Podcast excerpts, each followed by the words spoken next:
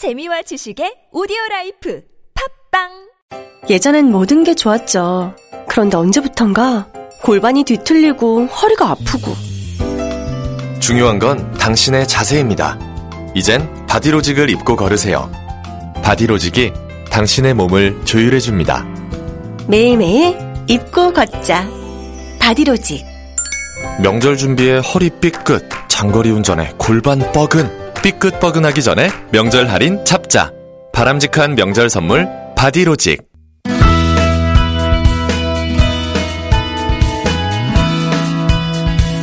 아시안컵 카타르가 우승했습니다. 네, 다들 보셨을 텐데 어, 우리 국가 대표 국대는 8강에서 탈락했고 8강 직전에 저희가 한준이, 박문성 두 분을 모시고 카타르를 이길 것이다는 얘기 한참 했었습니다. 네. 당시 박문성 전 위원이죠. 이제 위원도 아닙니다. 전, 전 SBS 위원은 지금 백수 상태인데 어, 도망가셨어요. 안 나오셨습니다, 오늘은. 어, 백수가 바쁜 백수도 있는 모양이에요. 그래서 오늘은 현직 두 분을 모셨습니다. KBS 해설위원, 한준희 해설위원 나오셨습니다. 네, 안녕하세요. SBS 현직입니다. 전직이 아니라. 현직 장지현 해설위원 나오셨습니다. 네, 안녕하세요. 네. 박문성 전 해설위원은 SBS에 있었잖아요. 예. 같이 있었죠. 예, 네. 같이 있었는데 그걸 왜 잘렸어요?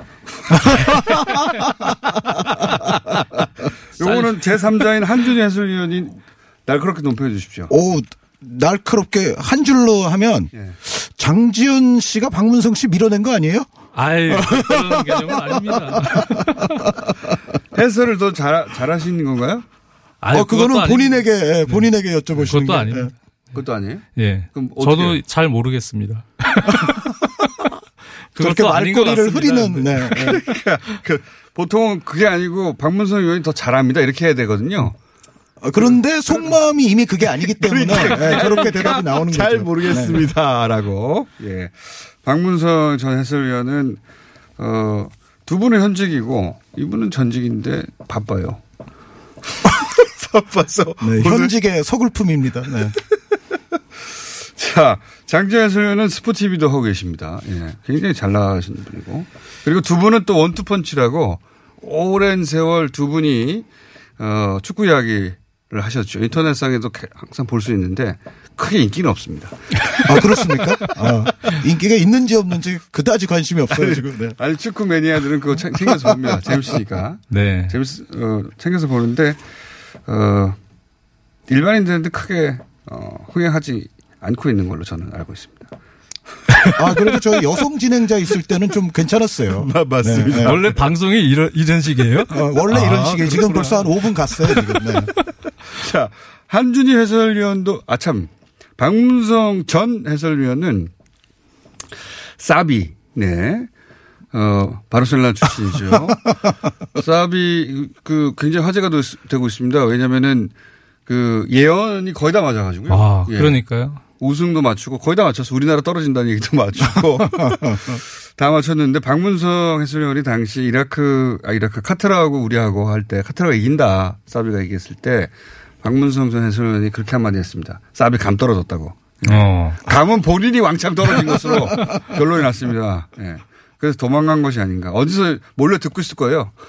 근데 저도 틀렸어요. 저도 그, 저, 지난 바로 마지막에 나왔을 때, 예. 이제 이란 우승 가능성이 가장 높다. 아, 이 이란이 얘기를 우승해야만. 한다. 네, 예. 그러니까 그 전까지의 상황의 경기력들을 종합해 보면 이란이 모든 팀들을 통틀어 가장 편안하게 올라오고 있었거든요. 그래서 어, 저 정도면 이란이 우승할 자격이 가장 크지 않느냐라는 생각을 했는데 어, 이란이 일본과의 경기는 너무 멍청하게 했어요.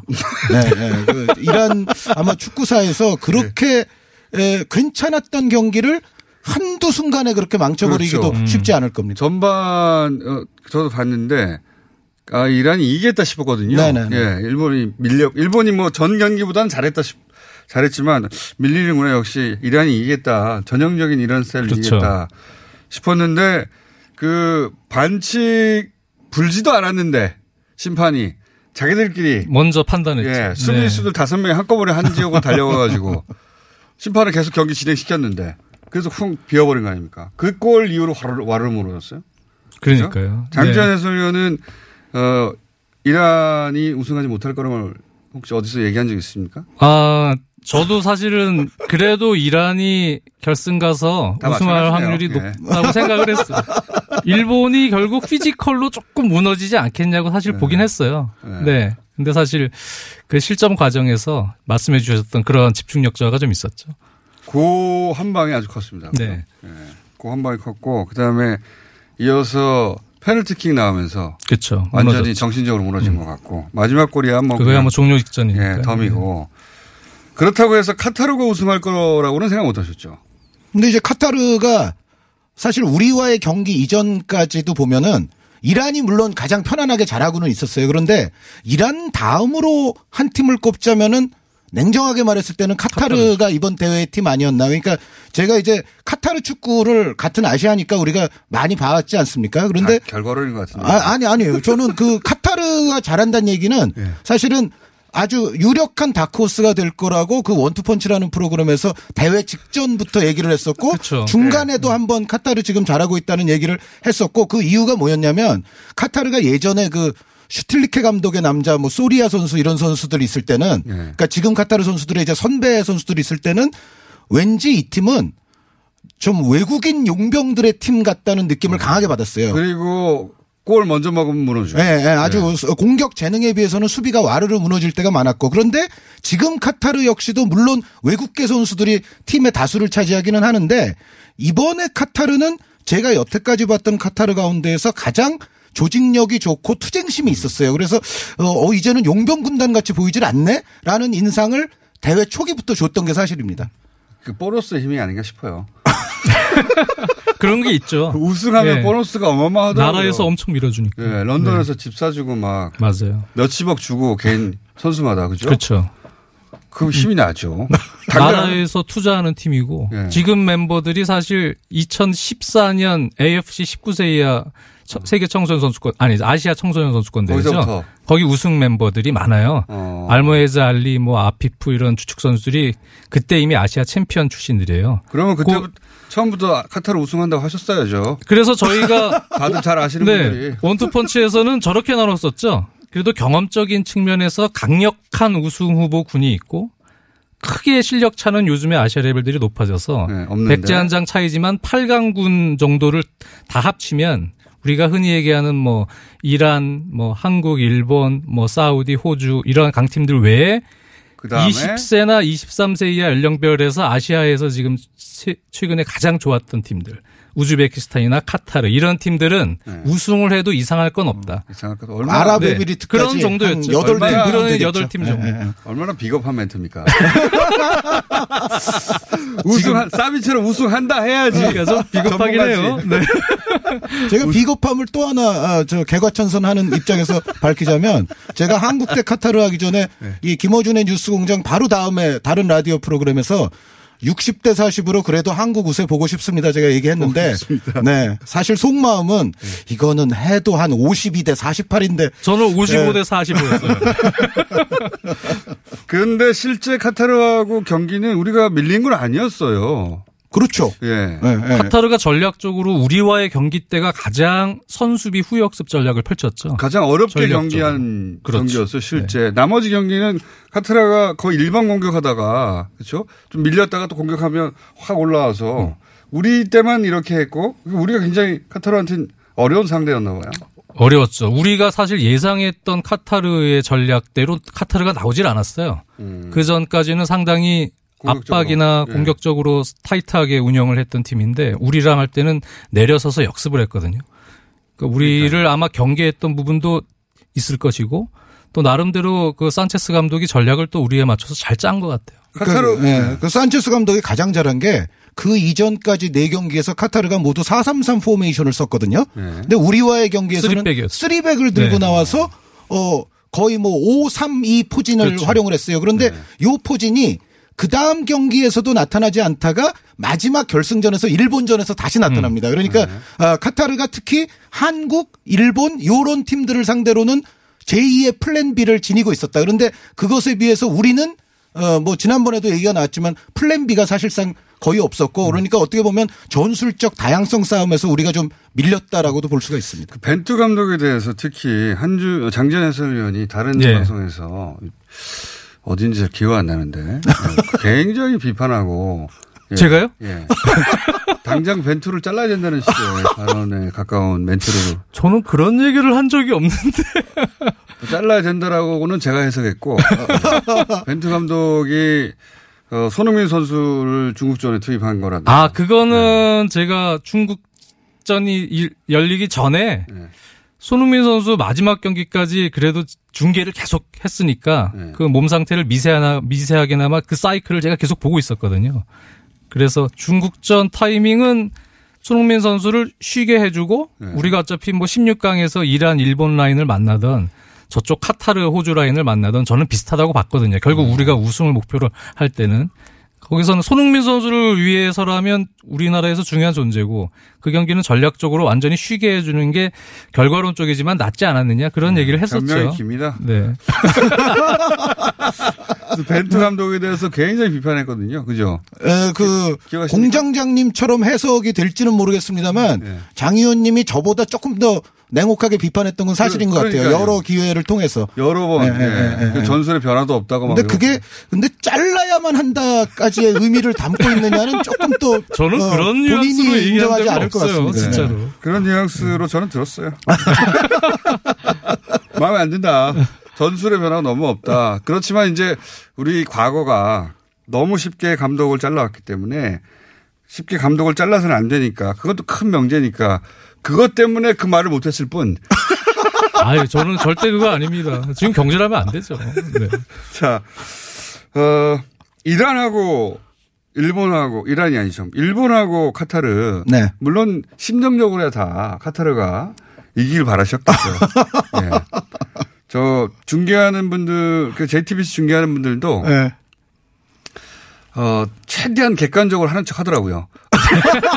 근데 다 티나요. 다 티나요. 네. 카타르가 위기에 처하면 막 목소리 묻어납니다. 저 저러면 안 되는데. 네. 그리고 어 일본이 위기에 처할 때는 예. 똑같은 톤인 척 하면서 예. 뭐랄까요? 기분 좋음? 같은 게 느껴지는. 약간 열광하고 환호하는. 네. 그러니까 아쉬워하며. 근데 세, 세 골이나 넣을 줄은 몰랐어요. 음. 근데 이런 것 같아요. 그러니까 카타르는 사실 이번 대회에 가장 유연성이 있는 아까도 말씀드렸다시피 공격 앞으로 하고 싶을 때는 공격력도 갖고 있고 그리고 또 수비 조직을 견고히 하고 싶을 때는 또 그런 플레이도 할 수 있는 상당히 좋은 팀으로 카타르는 거듭나 있었고 일본을 뭐 간단히 평가하자면 일본이 사실 예전에 아주 좋았을 때만큼의 전력은 좀 아닌 상태에서 어떻게 보면 좀 견고한 스타일의 축구로서 어 근근히 올라온 면도 없지 않아 있었거든요. 운도 좋아요, 일본이. 그러다가 이제 이란전에서 한번 다득점을 하면서 빵 터졌기 때문에 어 이러면은 일본이 우승하는 거 아니야라는 얘기도 그 순간에는 나왔습니다만 아까 말씀드린 드린 대로 이란은 좀 자신들이 자멸한 경향이 분명히 있었고 전체적인 일본에 대한 평가는 약간 견고한 실리 축구가 결승전에서는 한계를 노출했다. 그렇게 네, 생각이 돼요. 그러니까 카타르만큼 유연하거나 필요할 때 카타르만큼 몰아치면서 골을 넣을 수 있는 능력이 일본이 전성기 때에 비하면 약간 부족했다는 느낌이 듭니다. 이게 이제 그 아무나 해설위원 할 수 있는 게 아닌 게 듣다 보면 얼마나 잘 갖다 붙이는지 결과론인데 결과론이잖아요. 이게. 찔려요, 지금. 어. 만약에 어 직전이요 직전에 전망해 달라 그러면 그래도 일본 가능성 우승 가능성이 더 높다고 하셨을 거예요. 그죠? 그럴 저도 일본 가능성이 조금 높다고 봤었어요. 어, 저는 왜냐하면 승부 예측에서 저는 카타르 찍었어요. 네. 원투펀치 승부 예측. 저도 마찬가지예요. 저는 이제 승부차기까지 갈 확률이 높다 그랬었는데, 아, 승부차기? 네. 근데 일본의 그 모리아스 감독 스타일이 사실 일본 팬들이 그렇게 좋아하는 스타일은 아니에요. 맞아요. 예전 산프레치 히로시마 감독 시절에도 그 실리적인 예. 역습 위주의 이기긴 이기는데 참 재미없다. 그렇죠. 예. 결과를 내지만 조금 뭐랄까요 재미없는 일본 사람들이 좋아하는 스타일은 아닌데 무리뉴 비슷한. 예. 맞습니다. 그래서 이번에도 경기 내용이 중간 중간에 좀 답답한 부분은 있어도 결과는 냈거든요. 예. 그래서 결과적으로 카타르가 그런 또 모리아스 감독 스타일에 약간 말리지 않을까라는 생각은 있었죠. 그래도 카타르의 전력 자체가 이 올라오면서 보면은 역시 선수들을 잘 키워냈구나. 전력이 워낙 좋아서 저는 승부 차이까지는 그래도 갈 거라고 봤는데 예상보다 잘했죠. 카타르. 골도 너무 일찍 났고 아주 원더 너무 아름답게 났죠. 너무 네. 멋있게 네. 났어요. 두, 두 번째 골도 오 하는 사이에 들어가 버리고. 그때 이미 경기가 결정된 게 아닌가. 두 네, 골을 전반전에 뭐 그렇게 쉽게 넣어가지고 그러니까 이번 대회 일본의 전체적인 스타일로 봤을 때 그렇게 두 골을 허용하고 뒤집기는 사실 쉽지는 않았던 것 같습니다. 예. 자, 다 결과론이고요. 예. 저도 할 수 있는 이야기 맞습니다. 네. 결과에서 맞춰서 하는 이야기. 예. 자, 그러면 진짜 어, 해- 전문성을 드러낼 어, 대목을 짚어보겠습니다. 자, 벤투 감독의 문제점 뭡니까? 아, 벤투 감독의 문제점은 뭐 저도 최근에 여러 군데서 이야기했습니다만 경직성. 예, 경직성이죠. 그러니까 저는 벤투 감독 사실 선임될 당시부터 어, 정말 솔직히 말씀드리자면 벤투 감독과 다른 후보 가운데에서는 제가 어, 예전에 벤투 감독을 더 지지를 했었어요. 네. 예, 예. 저 아시다시피 대한축구협회 제가 감독 선임위원회 미관 말직의 예, 정보전략위원이거든요. 그래서 자백은 자백. 네, 자백을 아, 해드리자면 벤투 감독과 마지막 최종 다른 후보가 있을 때는 전체적인 어, 코칭 스태프의 역량상 벤투 감독 손을 들어준 사람 중에 하나입니다. 그런데 에, 그러면서도 제가 그때 했던 우려가 벤투 감독이 전통적으로 좀 완고함과 고집스러움이 다른 데서도 그랬어요. 예, 예, 좀 아, 다른 데서도 그래 왔다는 중국에서도 예. 그래서 실패했습니까? 그런 예, 중국에서도 사실은 그런 부분이 조금 충돌되는 원인이 있었죠. 그러니까 전체적으로 벤투 감독이 그런 것이 이제 최대의 약점인데 우리나라에 와서는 어, 요게 조금 풀어졌으면 좀 유연해졌으면 하는 음. 바람이 있었는데 앞으로도 결국 벤투 감독의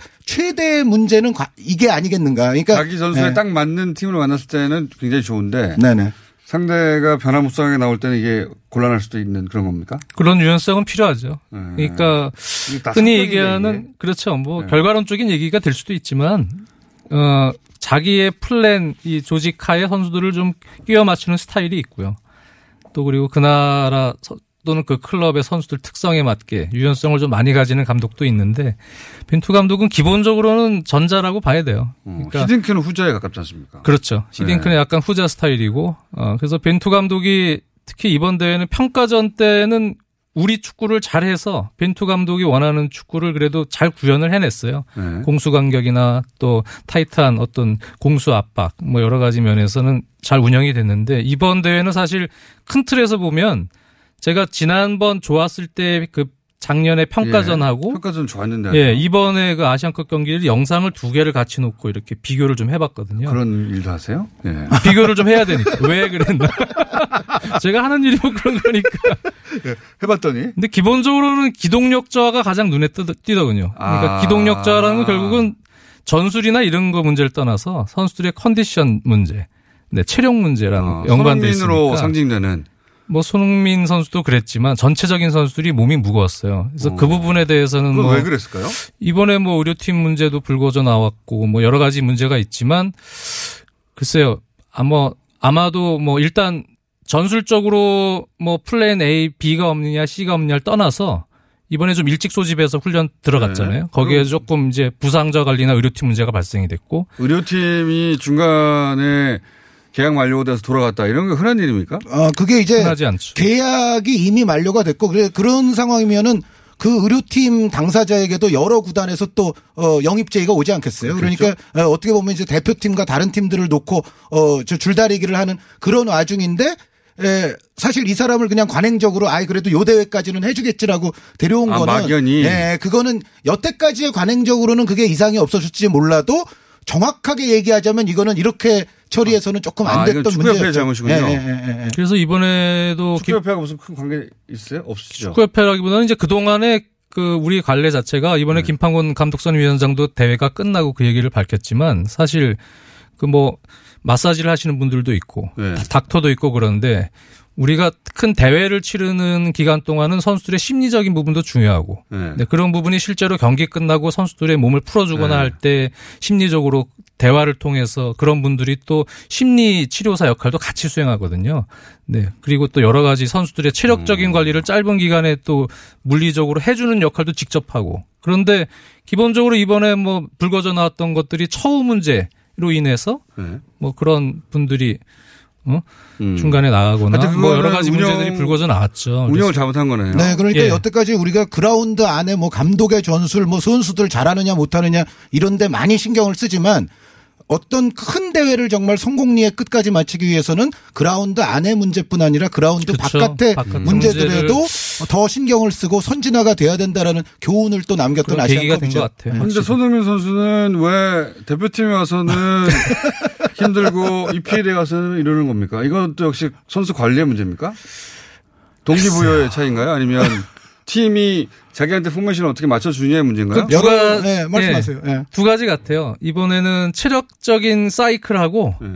그 다음에 또 대표팀에 왔을 때 대표팀에 오면은 이제 토트넘에 있을 때보다 확실히 경기 풀어가는 스타일을 보면 네. 손흥민 선수가 자기가 해야 될 게 좀 많다 어. 그런 느낌이에요. 플레이에 아, 허리 감독이 자기한테 부여한 임무가 그 토트넘하고는 다른가 보네요. 토트넘 확실히. 쪽에선 최근에는 최근 체력이 떨어진 상황에서 공격- 수- 예 네. 수비할 때 스프린트 압박하는 것만 빼곤요 네. 나머지는 그 페널티 에어리어 상대 최전방 근처에서 골을 넣는데 좀 집중하는 편이거든요. 음. 근데 우리나라 지금 대표팀에 와서는 전체적으로 2선에 위치하면서 경기를 풀어주는 역할까지도 본인이 좀 많이 박지성 선수 그러니까 같은 그런 걸것 기대하나 봐요. 대표팀에서는 손흥민 선수에게. 그죠? 글쎄요, 뭐 전술적으로 그렇게까지 요구한 것 같지는 않은데 본인이 아마 또 그러한 스스로 그러한 욕심도 이- 대표팀에서는 좀 있는 것 같고 그렇죠. 그래요. 어, 그러니까 네. 손흥민 선수는 뭐 그것이 이제 뭐 주변 동료의 문제, 뭐 감독의 문제 여러 가지 얘기가 있습니다만 어 저는 그냥 한 줄로 정리하면요. 토트넘에서의 손흥민은 자기가 최선으로 잘할 수 있는 것들 위주의 플레이를 많이 하고요. 국가대표팀에서의 손흥민은 손흥민 선수의 특장점이 예, 그렇게까지 드러나지 않는 부분의 일들까지도 한다. 왜 그렇게 됩니까? 왜 그래요? 그러니까 어, 그거는 그러니까 뭐 어, 결국은 또 이제 다람쥐 쳇바퀴 돌아가는데 네. 결국은 우리 대표팀이 지니고 있는 자원이라든가 전술 체계 자체가 손흥민 선수에 대한 의존도가 토트넘보다 높 다는 그러한 방증이기도 그렇죠. 하고 네. 토트넘은 사실은 또 주변에 다른 많은 선수들이 손흥민 선수가 좋은 공간으로 움직이면 거기에 찔러주고 그렇죠. 손흥민 선수는 그 강력한 슈팅 자기의 정말 특장점을 발휘해서 골을 넣으면 되고 그런 역할을 하는데 반해서 우리 대표팀에서는 사실은 손흥민 선수가 자신의 장기가 아닌 부분까지도 이제 일을 하고 있다는 점, 요 점은 예나 지금이나 별로 그렇게 달라지지 않은 것 같습니다. 그 장점이 아닌 지점을 하는 동안은 손흥민 선수가 가진 장점이 드러날 시간이 그만큼 줄어드는 거니까 이거 문제인 것 같은데요, 굉장히. 그렇죠. 특히 예. 아시아의 상대적 약팀과 경기를 할 때는 공간이 거의 없거든요. 내려앉는 팀들이 상대적으로 네. 많다 보니까 손흥민 자, 그 얘기도 장점이. 많이 안 나오는 것 같아요. 저희가 자주 모실게요. 예. 두 분 다 그렇게 바쁘지 않으신 것 같으니까 그 오늘 다 할 수는 없고 구자철, 기성용 두 선수가 특히 기성용 선수가 빠지는 건 큰 구멍 아닌가요? 이거 메워집니까? 제가 봤을 때는 기성용 선수와 정말로 똑같은 선수를 우리가 지금 보유했느냐라고 물으신다면 저는 그렇진 않다라고 대답드리고 싶고요. 그러니까 최근에 뭐 이강인 선수라든가 예, 백승호 예. 선수 이야기가. 많이 나오지만 근데 또 어리기도 하거니와 이제 이 선수들은 스타일 자체가 기성용 선수가 맡아보던 후방 플레이메이커에 네. 정확하게 맞아 떨어지냐라고 물으신다면 이 선수들은 제가 봤을 때는 조금 더 공격적으로 아. 앞으로 나가는 플레이를 하는 게 더 대표팀에 득이 될 수도 있어요. 그래서 전체적인 견지에서 보면 기성용의 빈자리는 결국은 여러 선수들이 한데 어울리는 시스템으로서 극복해야 되지 않나라고 생각을 큰 합니다. 구멍이라는 얘기네요. 그렇죠. 네. 여러 명이 커봐야 되니까. 저는 근데 장기적으로는 희망적이다. 네, 어떤 희망적인? 부분이 있다. 때문에요? 이강인 선수를 떠나서 우리가 지금 유럽에도 나가 있는 뭐 99년생의 김정민 같은 선수. 네. 네. 그런 선수도 제가 볼 땐 잠재력이 매우 큰 선수고 기성용 선수랑 스타일이 유사한 부분이 있거든요. 어. 그러니까 우리가 그 과도기 단계에서는 뭐 정우영이나 이런 선수들이 대체를 하면서 어느 정도 어, 세대 교체를 또 하는 단계가 있겠지만 종국에는 지금 뭐 이강인 선수는 2선에서 또 뛸 것이고 또 백승호나 이런 선수들이나 또는 김정민 같은 유형이 또 기성용을 향후에는 대체할 수 있는 잠재력이 충분히 있다. 이강인 긍정적으로 봅니다. 선수가 굉장히 보도가 많잖아요, 최근에. 뭐 그럴 수밖에 없는 여러 스토리가 있는데, 예. 실제 전문가가 보기에는 어떻습니까? 이강인 선수의 잠재력이라고. 아, 이강인 선수는요, 네. 뭐, 슛돌이 뭐, 어, 슛돌이. 나왔던 게, 예, 많은 또 인구의 회자가 되기는 하지만, 일단 슛돌이를 떠나서 예전에 이강인 선수가 이제 어릴 때 우리나라에서 축구할 때는 보통 동나이 때에는 상대가 없었어요. 네. 이 선수 자체가 보통 이강인하고 대적하려면 두 살이 형들이 와야 됩니다. 음. 아, 실제로 뭐 어, 이강인 선수가 그러니까 어떻게 보면 그 비슷한 연령대를 거의 평정하다시피 했던 선수고요. 그러니까 어. 천재형이구나. 네, 천재형이죠. 거 천재형이죠. 여기에 지금 발렌시아에서 굉장히 체계적인 코스를 정말로 잘 밟고 있기 때문에 이강인 선수는 사실 그러니까 아주 순간 스피드라든가 그런 어, 어떤 드리블 돌파의 스피드라든가 요런 부분은 이강인 선수가 최고로 잘하는 분야는 아니지만.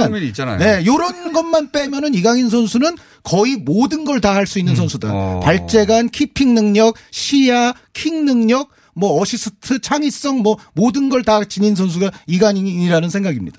동, 동감하십니까? 그럼요. 예. 네. 저는 이강인 선수가 그렇게 가속 스피드가 빠른 유형은 아니지만 뭐 지금 유럽의 탑 클래스 선수를 예를 들면 다비드 실바 같은 유형이거든요. 그렇군요. 그러니까 천재적인 센스와 창의성이 있고 킥력이 매우 정확하고 또 판단이 빠르고 그런 천재성이 있어요. 뺏기더라고요. 네, 천재성이 있어서 저는 정말 큰 선수가 될 거라고 봅니다. 자, 누구나 할수 있는 얘기를 다 들어봤습니다. 자, 저희가, 어, 사실 개편을 앞두고 있는데, 그래서 스포츠 코너도 고정적으로 해볼까. 어, 그렇습니까? 예. 네. 축구를 한다는 얘기는 아니에요. 꼭. 하고 있기 때문에, 어, 어차피 SBS도 지금 EPL 중계가 안 됐잖아요. 그죠? 네. 예. 할 게 없어요. 근데 저, 저쪽은 그래도 어딘가에서 하긴 하잖아요. 또. 스포티브에서. 네. KBS도 마찬가지 아닙니까? 네, KBS는 이제 그래도 어 K리그라든가 또 K리그가 아마추어. 학원 축구라든가 이런 거 열심히 해야 될 것 같습니다. 네. 예, 우리가 즐겨보는 EPL이라든가 큰데 어, 큰 리그 경기는 중계가 다 안 되기 때문에 두 분 다. 예. 자주 모실 것 같아요. 자, 오늘 여기까지 하고, 어, 다음에 박문성 의원까지 전 의원도 한번 모시고, 예. 전 의원을 다 같이 놀리는 것으로 다음 시간에 꾸려볼까 합니다. 오늘은 여기까지, 어, 두 분 모두 해설 잘하기로 유명한 분들이죠. 한준희, 장지현 해설위원이었습니다. 감사합니다. 네, 감사합니다. 감사합니다.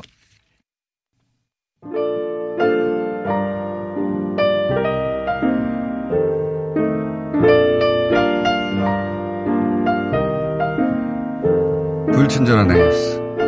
강남 세브란스 신경외과 중환자실에서 뉴스 공장을 듣고 있습니다. 집사람을 포함해서 12분의 환자 분들께 쾌유를 빌어주세요. 예.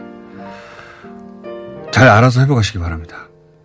가능하면 나빠지지 않고. 저도 저희 가족 때문에 거기 가본 적이 있거든요. 예. 어, 크게 틀어주세요. 예. 거기 굉장히 조용한데 크게 틀어주시고, 예. 그리고 오늘 듣고 있다는 버스 번호 많이 오는데 대부분 볼륨이 너무 소심하다고 하네요. 예. 어차피 승객도 많이 없을 텐데 크게 트세요. 자, 어, 그리고 이용섭 광주시장님 다음 실검 3위에 오르셨습니다. 어, 그렇군요. 광주시장이 실검에 올랐네요. 예. 이용섭. 성함이 오른 게 아니라. 광주시장과 이용섭을 연결하지 못한다는 얘기죠, 사람들이. 인기 좀 더 끌어올리셔야, 되겠- 끌어올리셔야 되겠습니다. 네. 광주시장은 이용섭입니다. 네. 여기까지 하겠습니다.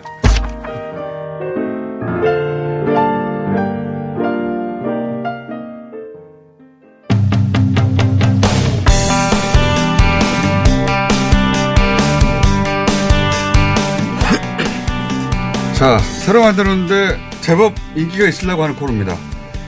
어, 가짜뉴스 전담반 한 개. 어, 임시 반장인데 계속 계속 임시로 반장을 하고 있습니다.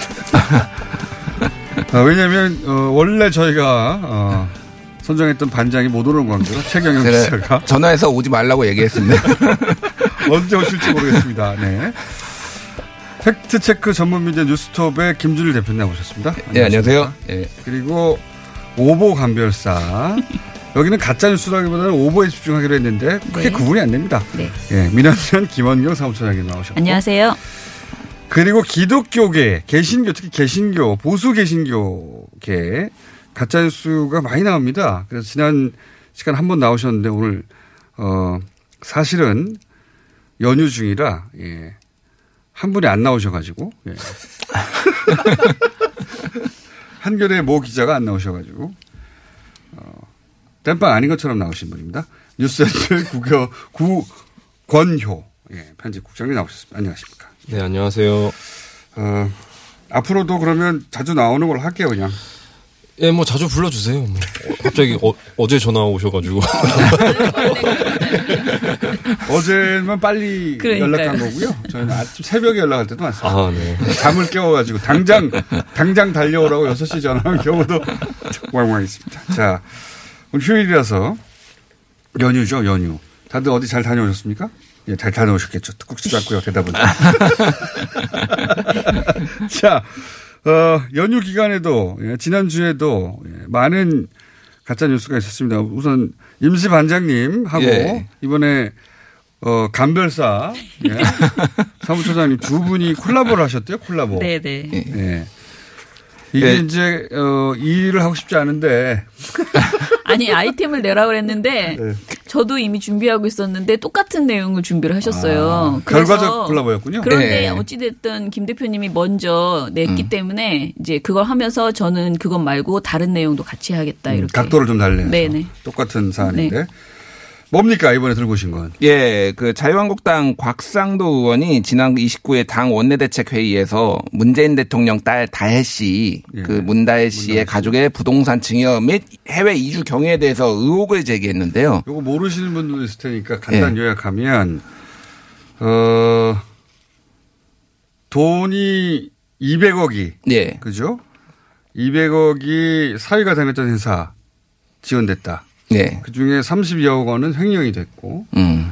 그런데 어쨌든 간에 사위가 이 압류를 당할 처지가 되자 급히 재산을 처분하고 어 그리고 해외로 도망간 거 아니냐 한마디로 이런 직접 그렇게 얘기하진 않았어요. 근데 예. 그 그렇게 보여지는 예, story line 의혹과 추측이 난무한다라고 그러니까 말했어요. wording이 항간에는 방금 한간에는. 말씀 이런 블라블라 한 다음에 여러 의혹과 추측이 난무하고 있다라고 얘기를 해서 와 정말 이저 이런 수준의 폭로는 오랜만에 봅니다. 정말 아 밑도 끝도 없는 이런 수준의 폭로는 근데 굉장히 오랜. 문제는 이런 이 발언을 사실 29일 날 하셨는데 그러면 최소한 언론이 이런 걸 좀 확인해 보고 나서 전하기 시작해야 되는데 당일 날 네. 바로 모든 언론이 이 의혹과 추측을 그대로 다 이제 보도를 한 거죠. 왜냐하면 예. 박상도 의원이 말했으니까 따옴표 만 하면 된다라고 그렇죠. 생각하고 이제 따옴표 아. 저널리즘을 시전을 했죠 언론들이. 언론들이 저널리즘. 예. 예. 그래서 실제 fact check를 해봤더니 예. 어떻습니까? fact checking은 제가 한 건 아니고요. 예. 그 훌륭한 언론이더라고요. 중앙일보가 했어요. 중앙일보 어, 예, 중앙일보하고 오마이뉴스가 했습니다. 이거를. 그래서 깜짝이네요. 깜짝입니다. 예. 그래서 했더니 일단 중앙일보는 그 대표랑 인터뷰를 했고요. 그 회사에 대해 회사 대표, 예. 토리게임즈라는 대표랑 인터뷰를 했고 오마이뉴스는 예전에 정부가 정부로부터 얼마나 지원을 받았는지를 이제 확인을 해봤어요. 예. 정, 예, 정부로부터 지원받은 거 영원이고요. 예. 영원이에요? 예. 200억 어디서 나온 거예요, 얘기가? 그 곽상도 의원한테 물어봐야죠. 아, 그거가 전혀 예, 없더라고요. 예, 그러니까 저의 미스테이크. 예, 잘못했습니다. 작년 2017년, 그러니까 2018년 4월에 네. 이 토리 게임즈가 이제 콘진이라고 하죠. 콘진에 이제 콘텐츠 진흥원. 예, 콘텐츠 진흥원에 지원을 했어요. 아, 지원을 했다. 예, 근데 떨어졌어요. 아, 만약에 예. 거기서 뽑혔다면 200억이 지원될 수도 있는 아니 규모입니까? 3억 3억 7천만 원이었고요. 되더라도 이제 아, 지원받는 금액이 3억 3억 7천만 원이었는데 그나마 떨어졌어요. 그게 200억짜리 지원했다 떨어진 것도 아니고 예, 3억 7천만 원짜리. 지원했는데 그것도 예. 떨어졌어요. 예. 그게 이제 공공기관의 이런 자금 지원을 한 유일한 케이스입니까? 예, 예. 그러니까 요청을 한? 요청을 한 혹시 현재까지 확인된 거는 유일한 케이스인데 케이스인데 신청을 했는데 떨어졌고요. 떨어졌다. 그리고 그 정 대표 현재 그 대표한테 네. 그 이- 중앙일보가 인터뷰를 한 걸 보면은 이거 자유한국당의 이 무분별한 의혹 제기 때문에 투자자들한테 전화 오고 지금 회사가 망하게 생겼다. 지금 그런 말을 했어요. 30억 횡령 이거는요. 회사에 30억이 없답니다. 일단 3년 연속 적자를 봐서요. 지금 매년 1억씩 적자를 봐서 남의 회사 어려움을 있으면 안 되는데. 네. 그 실제 죄송합니다, 대표님. 예, 예. 네, 적자를. 계속 보고 있어서 30억을 횡령할 돈이 없고요. 예. 이미 다 횡령해서 돈이 없어졌다 이럴 수도 있잖아요. 아, 이미 거기에 이제 그 게임을 좋은 게임을 개발을 하기가 어려운 상황이어서 이제 회사가 어려워진 거죠. 그래서 현재는 사실상 이제 간판만 남은 상태고 매년 적자를 본 상태였다고 합니다. 200억이 그럼 어디서 나왔? 거예요. 그러니까 곽상도 의원한테 여쭤봐야 되는데 그건. 어쨌든 이 중에 30억을 횡령했고 예. 그러면 사위가 재산 압류의 대상이 이게 사실 이거는 다 그 검경에 확인할 내용이거든요. 뭐 누군가가 고소 고발을 했는지 네. 횡령권은 형사권이니까 그렇죠. 예 이건 뭐 인지수사가 되고 있는지 아니면 뭐 재산 압류 대상이 되는지 현재까지 드러난 거는 아무것도 없습니다. 아무것도 없어요. 예, 예. 그래서 이 정말 궁금해요. 이 곽상도 의원이 어디서 이걸 들었고 했는지 이분이 예전에 강기훈 유서 대표의 조작 사건에 연루되셨던 검사거든요. 그래서 똑같이 한간에는 곽상도 의원이 강기훈 유서 대표 조작 사건에 연루가 돼서 승진을 했다라는 소문이 각종 의혹이 있다라고 말씀을 드려보고 싶어요. 밑도 끝도 없잖아요. 똑같은 거예요. 그러니까 같은 이게. 예, 예. 근데 이 게임 회사 이름이 토리 게임즈인데 어 문재인 대통령의 반려인 이름이 토리다. 여기서 연결고리를 찾아. 그럴싸하네요. 예.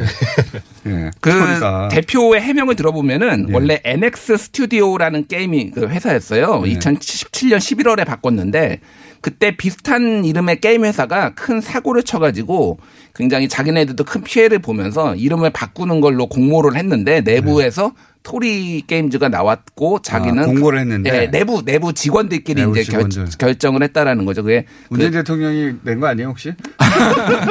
본인은 나중에 알았다고. 본인은 나중에 알았다라고 네. 하는데 어쨌든 그때 사위가 있긴 했습니다. 그 당시에. 그래서 네. 뭐 사위가 했을 수는 있는데 어쨌든 사위가 우리 냈으면 어때요? 우리 장인 강아지 이름이 토리니까 괜찮다. 이렇게 해서 그 응모했을 수 있네요.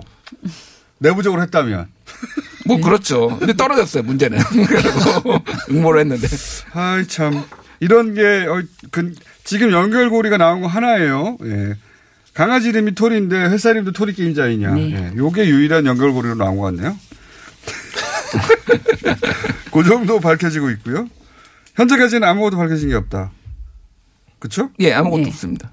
아무것도 없다. 며칠 됐는데 아직 아무것도 안 나오고 있어요? 예. 지금 근데 이제 가장 논란이 되는 거는 곽상도 의원이 이제 문 대통령 딸의 그 이주 사실과 함께 아들의 초등학교 학적부를 공개했잖아요. 네. 그 이것이 개인정보 불법 취득이다. 아니다. 이거는 개인정보 보호 문제에 해당되지 않는다. 이건 국민의 알 권리다. 이렇게 주장하는 양측의 그 주장이 있어요. 이걸 어떻게 봐야 하는지에 대해서 계속 보도들이 나오고 있거든요. 예. 예. 근데 일단 사실관계를 좀 말씀을 드리면 팩트 체크가 아직까지 엄밀하게 나오지 않은 상태이고요. 네. 그런데 이 과정을 좀 짚어봐야 돼요. 먼저 청와대는 그 곽 의원이 발표한 당일날 서명 브리핑도 하고 대면 브리핑도 했어요. 그러면서 개인정보 침해다. 곽 의원의 자료의 취득 경위와 자료 공개 불법성에 관해서 향, 확인하겠다. 향, 향후에 응분의 조처를 취할 것이다라고 입장을 내놨거든요. 민주당도 마찬가지로 민주당은 더 셉니다. 별다른 법적 근거 없이 대통령 가족이라는 이유로 9살 아동의 개인정보를 부정한 목적으로 취득 공개한 것은 개인정보법 위에 위반이다라고 얘기를 했어요. 심지어는 아동학대이자 범죄 행위다라는 의견도 냈고요. 어, 검찰에 고발장을 접수하겠다. 개인정보보호법과 허위사실 적시에 의한 명예훼손죄로 어, 고발장을 접수하겠다고 했습니다. 이런 케이스도 처음, 처음 보는 것 같아요. 과거에 대통령의 가족 혹은 친인척이 해외 취득한 부동산 네. 관련해서 정보가 터지거나 사진이 나오거나 그런 적은 있죠. 네, 네. 예. 자녀들 관련해서. 그거는 이제 그 소위 어, 비자금 의혹이 있다거나 기본적으로 아니면 이, 이 부동산을 어떻게 취득하였냐 뭐 이런 문제 관련해서 나온 적이 있는데 그냥 초등학생의 학적부가 그냥 공개된 건 그 앞에 무슨 비리가 있다거나 그 앞에 어떤 의혹이 있다거나 네, 하고는 네. 상관없이 이런 건 처음인 것 같아요. 그런데 이제 한국당에서는 계속 어, 여러 가지 버전으로 논평을 내면서 뭐라고 하셨 했냐면은 이 대통령 딸 일가족이 무슨 이유로 현직 대통령 아버지를 남기고 대한민국을 떠났는지 국민은 궁금해한다. 이거는 개인 사생활이라고 할 수 없다. 보호해야 할 사, 사생활이라고 할 수 없다라고 이렇게 밝혔거든요. 근데 이런 내용이 이런 주장이 사실은 종편의 시사 토크쇼에서도 거의 대부분의 패널을 통해서 이게 반복해서 나오고 있어요. 국민의 알 권리다. 그 무슨 이유가 아무 이유가 없을 때 음. 어, 책임 어떻게 집니까?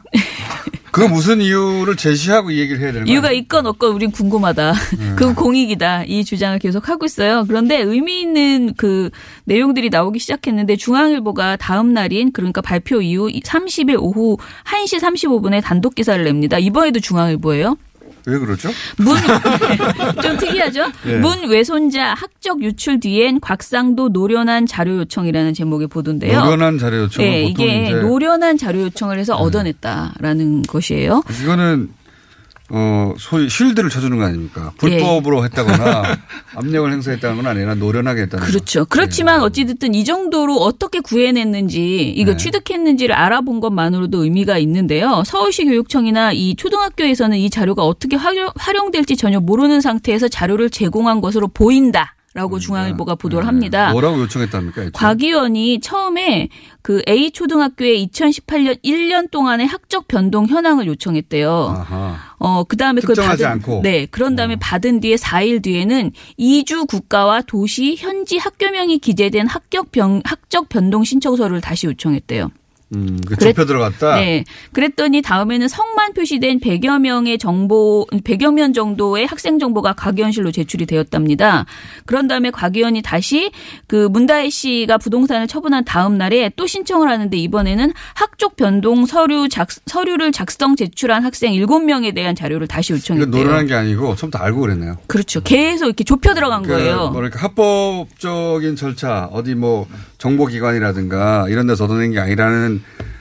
그 과정을 남기는 근거를 거지. 굉장히- 예, 근거를 남기는 네. 거지. 이거 알지 못하면 어떻게 이게 들어갑니까? 이렇게. 그렇죠. 처음부터 네. 알고 했다는 거죠. 예, 그런데 그 최초에 누구로부터 들었나를 들어야 되겠는데요. 그런데 제일 웃기는 건 웃기는 건 교육지원청이 하필 그 중에서 문 대통령 외손자로 추정되는 학생에 대한 정보만 제공했다는 겁니다. 알고 했다는 건데 다들. 예. 예. 그래서 서울시 교육청 관계자가 해당 학교에 실수로 7명 중한 명의 것만 보냈는데 그게 공교롭게도 대통령 외손자로 추정되는 학생의 자료였다. 뻥으로 추정됩니다, 저는.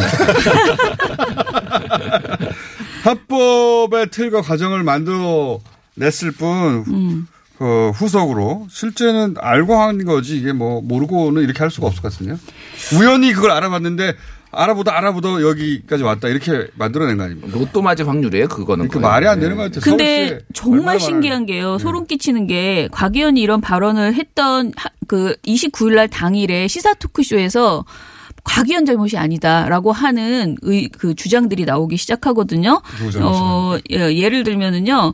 TV조선 이것이 정치다 29일 방송에 출연한 여상원 변호사가 어떤 경위로 이 정보가 곽상도 의원에게 간지는 모르겠다. 만일에 곽 의원이 손자가 다니는 학교에다가 정보 공개를 청구했다면 그건 학교가 잘못했다면 학교 정보 담당자가 처벌받아야 되는 것이지 야, 국회의원 곽상도 의원이 처벌받는 게 아니다라고 말을 하고요.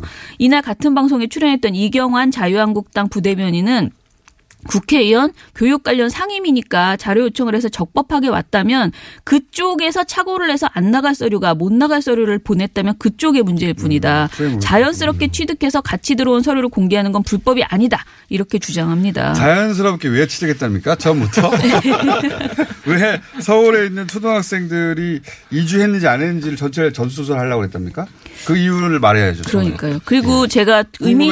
예, 의미 있다고 생각한 논평이 하나 있었는데요. 네. 정교조가 논평을 냈어요. 2월 1일 날. 그런데 이번 사태는 학생 정보를 유출하여 정치 목적을 실현하고자 하는 행위에 여러 명이 가담한 의혹이 짙다. 7명의 자료를 요구했는데 실수로 곽 의원이 원하는 한 학생의 자료만 제공했다는 해명을 믿을 국민은 없다라고 지적을 저도 했거든요. 그. 그렇죠. 상식적인 선에서. 일곱 명이 다 제출됐어야 되는 건데 네. 당연히. 근데 나머지 여섯 명이 가만히 있지 않았겠죠. 그러면. 그렇죠. 이쪽은 정치니까 어떻게든 음. 넘어갈 수 있을 거라고 생각했던 것 같고 나머지 여섯 명이 가만히 있지 않았겠죠. 그래서 아무튼 어물쩍 넘어갈 일이 아니다. 곽상도 네. 의원과 교육청 및 학교 관계자의 위법 행위를 철저히 밝혀서 성 소장님 예. 그만하셔야 돼요. 왜냐하면 책임을 물어야 한다라고 옆- 요구했습니다. 옆에 네. 나와 계신 편집자님도 한 말이 있어야 네, 되는데 네. 지금 3분밖에 안 남았어요. 어떻게? 예, 할 수 없죠. 뭐. 자, 개신교 관련해서는 어, 워낙 개신 그 그냥 개신교라고 하면 안 되고 일부 보수 개신교 네. 어, 사이드에서 워낙 이런 뉴스가 많이 나오니까요. 하나만 짚어주세요. 네, 뭐 일부 보수 개신교에서 요새 요새 핫한 거는 이제 국가인권위원회를 규탄하는 왜요? 일인데요. 어 1월 28일 날 지난주에 어 성일종 자유한국당 의원이랑 조배숙 민주평화당 의원실이랑 이 개신교 대표적인 반동성애 단체인데 네. 동성애 동성혼 합법화 반대 전국 교수 연합이 네. 예, 같이 국회 도서관 강당에서 인권위 권고를 비판하는 포럼을 열었어요. 네. 그래서 여기에서 뭐 인권위가 동성 결혼과 성매매를 조장한다. 뭐 젠더가 31가지라면 배우자도 31명일 수 있다. 막 이런 아무 말들이 막 또 쏟아져 나왔고요.